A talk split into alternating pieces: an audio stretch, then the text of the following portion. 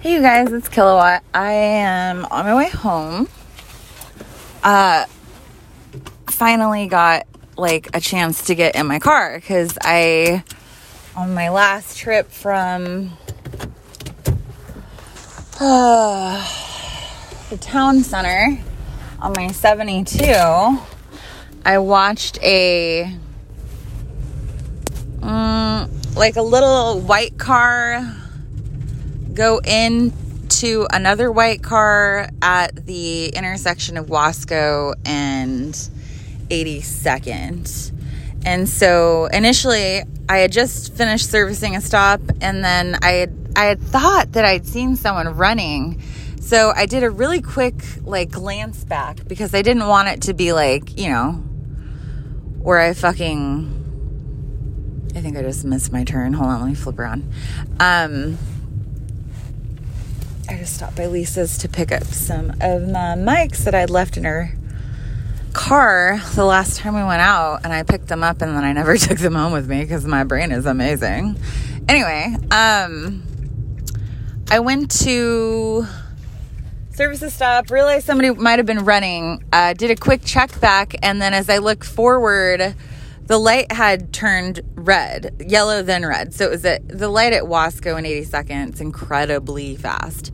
So I immediately applied the brakes. I didn't have to do a hard stop because I'm fucking good. And and then so ideally bus drivers like to leave at least half a car length. Um, but in the instance where there's a slight distraction and you have to do, you know, the brake, you can't leave room. That's just it happens because we're humans and not robots. Anyway, when we do that, we do that so we can prevent potential accidents for an obstruction of view of another car potentially turning left at a red uh, with a car trying to catch a light, which is exactly what happened this evening. And I just thought it was so funny because, I mean, it's not funny. Obviously, it's not funny. The airbags deployed uh, car number one that was about to take a left was eager to go. I mean, obviously she's a she's actually a nurse at OHSU, and she was going to take a left uh, to get home. I'm assuming, and so she she was trying to get on to 82nd from Wasco, and the car number two, the one that was headed toward the light with me uh, was following my pace. So my my best guess is this dude was probably playing on his phone because he looked like about 22. I mean, he was a pretty innocent young black dude, sweet guy. But I like because of all the things that we know about cops and like unnecessary tickets and shit like that, I was instantly like, "Well, I'm going to hang out and make sure that the police that arrived know that it wasn't like he was being totally fucking reckless, but it was an instance where you could see the accident playing out. And so I was able, I think I had like a five foot fucking distance of warning where I realized this motherfucker is not slowing down. Okay. So he's hauling thinking he's going to catch this light because he saw the countdown change, but there's no cushion at the end of the countdown. Like it's automatically red. So if your ass isn't through or even close to that intersection, you better fucking stay put. And of course, knowing this, I'm, I'm assuming this woman was on her way home from work. She was coming like from the hospital. She ended up swinging uh, left immediately. Like she was going for it. Like this bitch wanted to go home. And so she was going about 20 coming into the intersection as I'm braking. So she, maybe I would been stopped for about two seconds. And this fucking car that didn't see because my fucking big ass bus was right up at the line, like we're fucking not supposed to be, but it happens. Um, had been following my pace and then slammed into her, and the airbags deployed. Um, and I think the entire crash moved both cars about three feet after impact. I want to say he was going about, I think he was probably definitely going 30, 35 miles an hour. And then he, um, he came to a slow when I blared my horn at five feet warning. And I realized this fucking guy is not going to stop. And then they collided. And it was, it was really, really intense I wish I could find the tape, and if I can, I'll save it and upload it. Um, God. I think sometimes when you go through uh, something like of an adrenaline spike, you have a tendency to your recalls off. And so I don't actually blame them for wanting the report or an incident report immediately so that the operator doesn't fail to comply. Like, so they don't fucking forget, basically. Um, and I think that it's completely fair to assume that this could be a legal matter if they decided, you know, to sue or sue each other or sue me for being an obstruction, which isn't really fucking fair because I was just, I mean, realistically, TriMet standards are half a car length, but but you don't have to be a half a car length legally. Um, so it was just inconsiderate of me, and I took it upon myself to write up these like uh, witness cards sorry, I know I'm all over the place. My brain's a little jumbled because I think I still have that like adrenaline in me. And it took me a while to write the report. And that's one of the main reasons, that's one of my bones to pick with it, is that they don't want the operators to forget because our legal department really needs those papers because it's an actual document that they file in public um, settings. Like it's a it's a document, okay? So you don't want to be fucking stupid in it. You got to fill it out correctly um, you got to get a copy for your records and keep it in a file in case anything comes up or you get subpoenaed. Uh, or if you get penalized for something that they found on the tape or whatever. So you have to keep that shit. Well, I wrote them these witness cards because dispatch instructed me to. I called for immediately as soon as I saw the impact. I called for medical, and they sent um, a fire truck to check them out and the woman said she wanted an ambulance, but then later decided she was okay and didn't end up getting transported because uh, she was a nurse and she figured if she needed to, she'd just take herself to urgent care. Um, because she was still able to drive the car out of the intersection, even though the airbags deployed and her fucking front bumper was jacked up. Um, but anyway, I digress. rambling.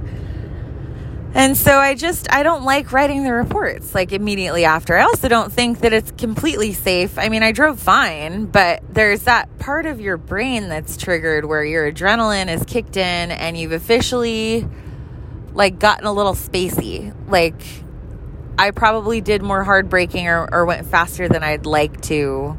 Um, and then I caught on to that. So I started going real slow my last trip because I was driving like a baby.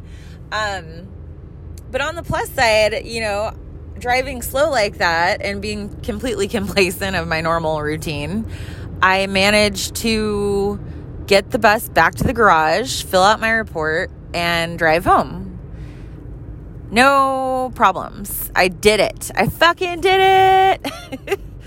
Uh, Braylon is staying over at Cheney's, and I'm gonna go to Brent's to get my shit because I thought I'd be sleeping over with Beams, but now I'm. I don't know if I want to fucking go all the way home, so we'll see. But I just wanted to talk about today in general because I noticed a few things that kind of stood out to me. Um, there's a lot of people right now that are struggling financially. There's a lot of financial hardship. People are going to food pantries we're all fucking freaked out about the elections because no matter what direction it takes, okay, you've got one angry side with no fucking no openness to accept the beliefs of the other. So there's no integration there. It's just going to be a fucking fight and I'm not I'm not ready for that. Like I am actually getting real nervous about what that is going to look like because you've got the Proud Boys on one side and Black Lives Matter on the other. And in the in the middle, you've got all the fucking people who are starving to death because they're not getting money. Like McDonald's gives out free lunch to school age kids every day, and we've got these lunchbox drop offs. But I'm reading reports from, you know, the Oregonian that they're still arresting homeless people during the pandemic. They're still arresting homeless people during the pandemic for sleeping outside. Where the fuck are they supposed to go? You're going to put them in close proximity for what? You're going to criminalize them because they have no place to go? It's fucking 30 degrees out, okay? Maybe you think you're doing them a solid, but you're giving them a criminal rap sheet and then issues and fines with the judge and the courts and, and a deficit of money that's not going to be paid back because they don't have a fucking job. Um, and I just sort of I started to step back today and look at um, our society as a whole right now. And my friend Shannon had said something to me earlier this week that was like, if you take a dog and you put him on a leash, you can you can slowly pull the leash in, you know, a centimeter at a time, okay? And you start to uh, to restrict movement and freedoms, and ultimately, over the course of a you know a small period of time, the dog ends up completely tied down with no freedom and no movement, and it just accepts it. And she said, That's Americans right now. That's where we're at. And I, I fucking agree. I do agree. I think that we're being forced into these mediocre jobs. We've been given subpar education uh, as a means to. Mm,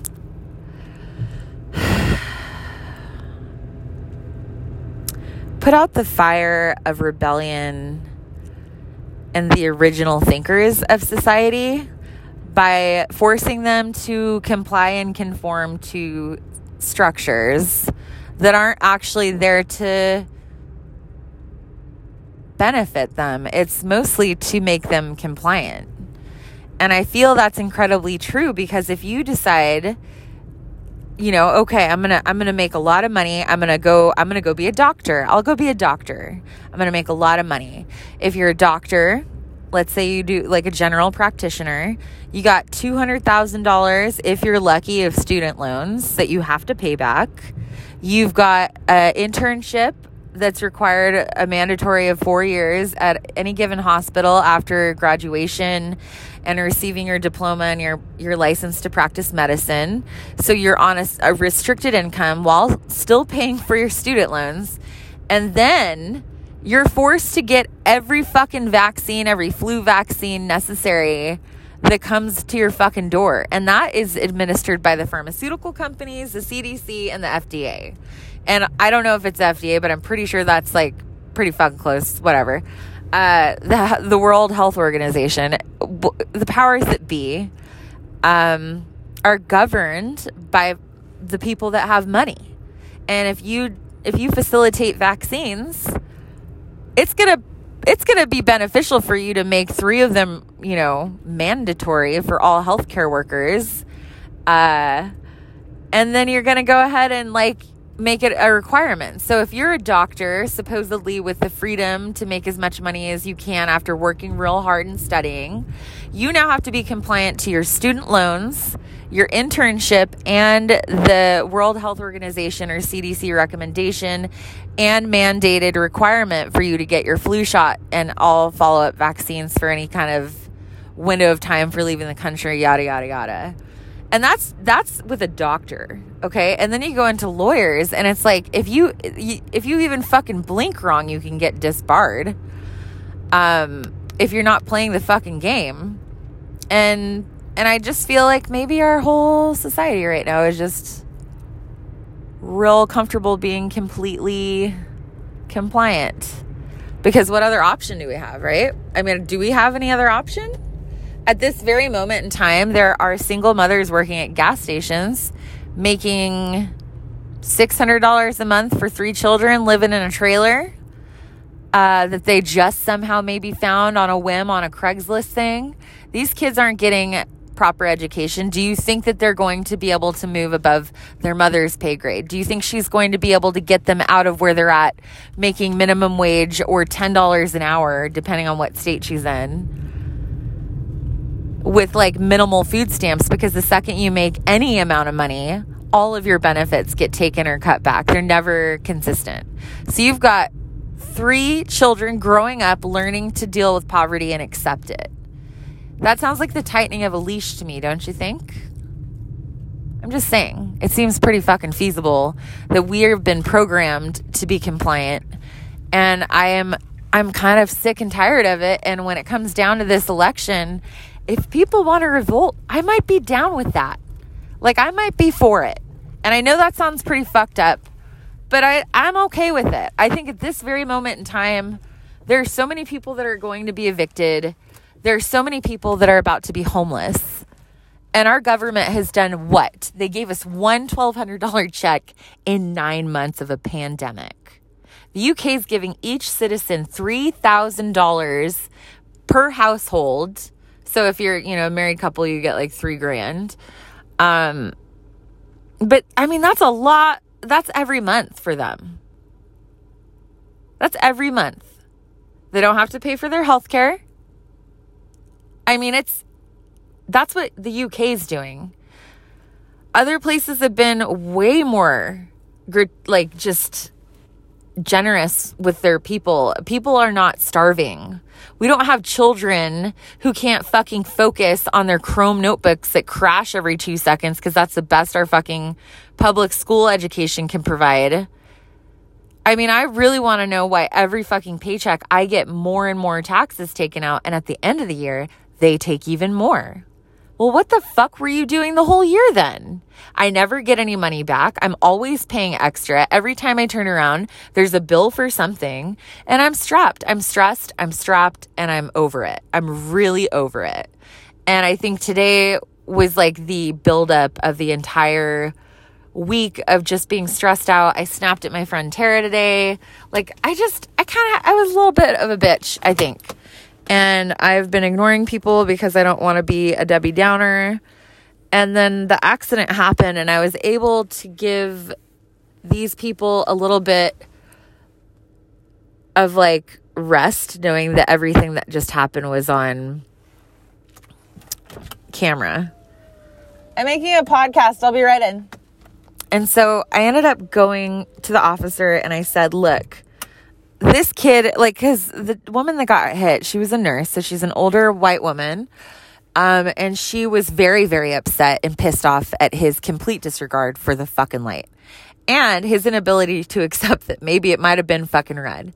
I don't think he wanted to admit that he was playing on his phone, but it seemed pretty fucking obvious because right when he got in the accident, he had his fucking phone in his hand and came running out. So I don't think that he was drunk. I don't think he was being negligent.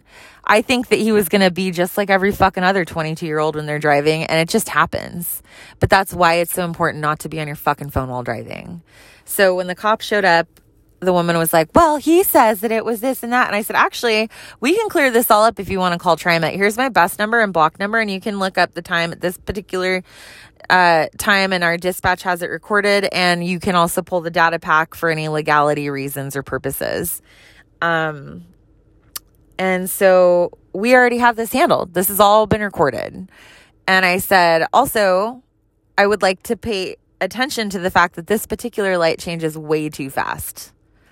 And I don't think that it's a safe move for our city to continue this light at the at the rate that it's at because you've got two main roads trying to get to the fucking freeway and they're all tired. They've all been working all fucking day and they're all in traffic. So what do you think they're going to do when they go through a 2 second light? They're going to fucking gun it. And at that intersection, it's like one of the number one intersections for accidents. I've seen four accidents today. So everybody out there just watch your 6, be safe, wear your fucking seatbelt. Don't put on your phone and mess with it while you're driving. Mine's been tucked safely in my fucking pocket this whole time.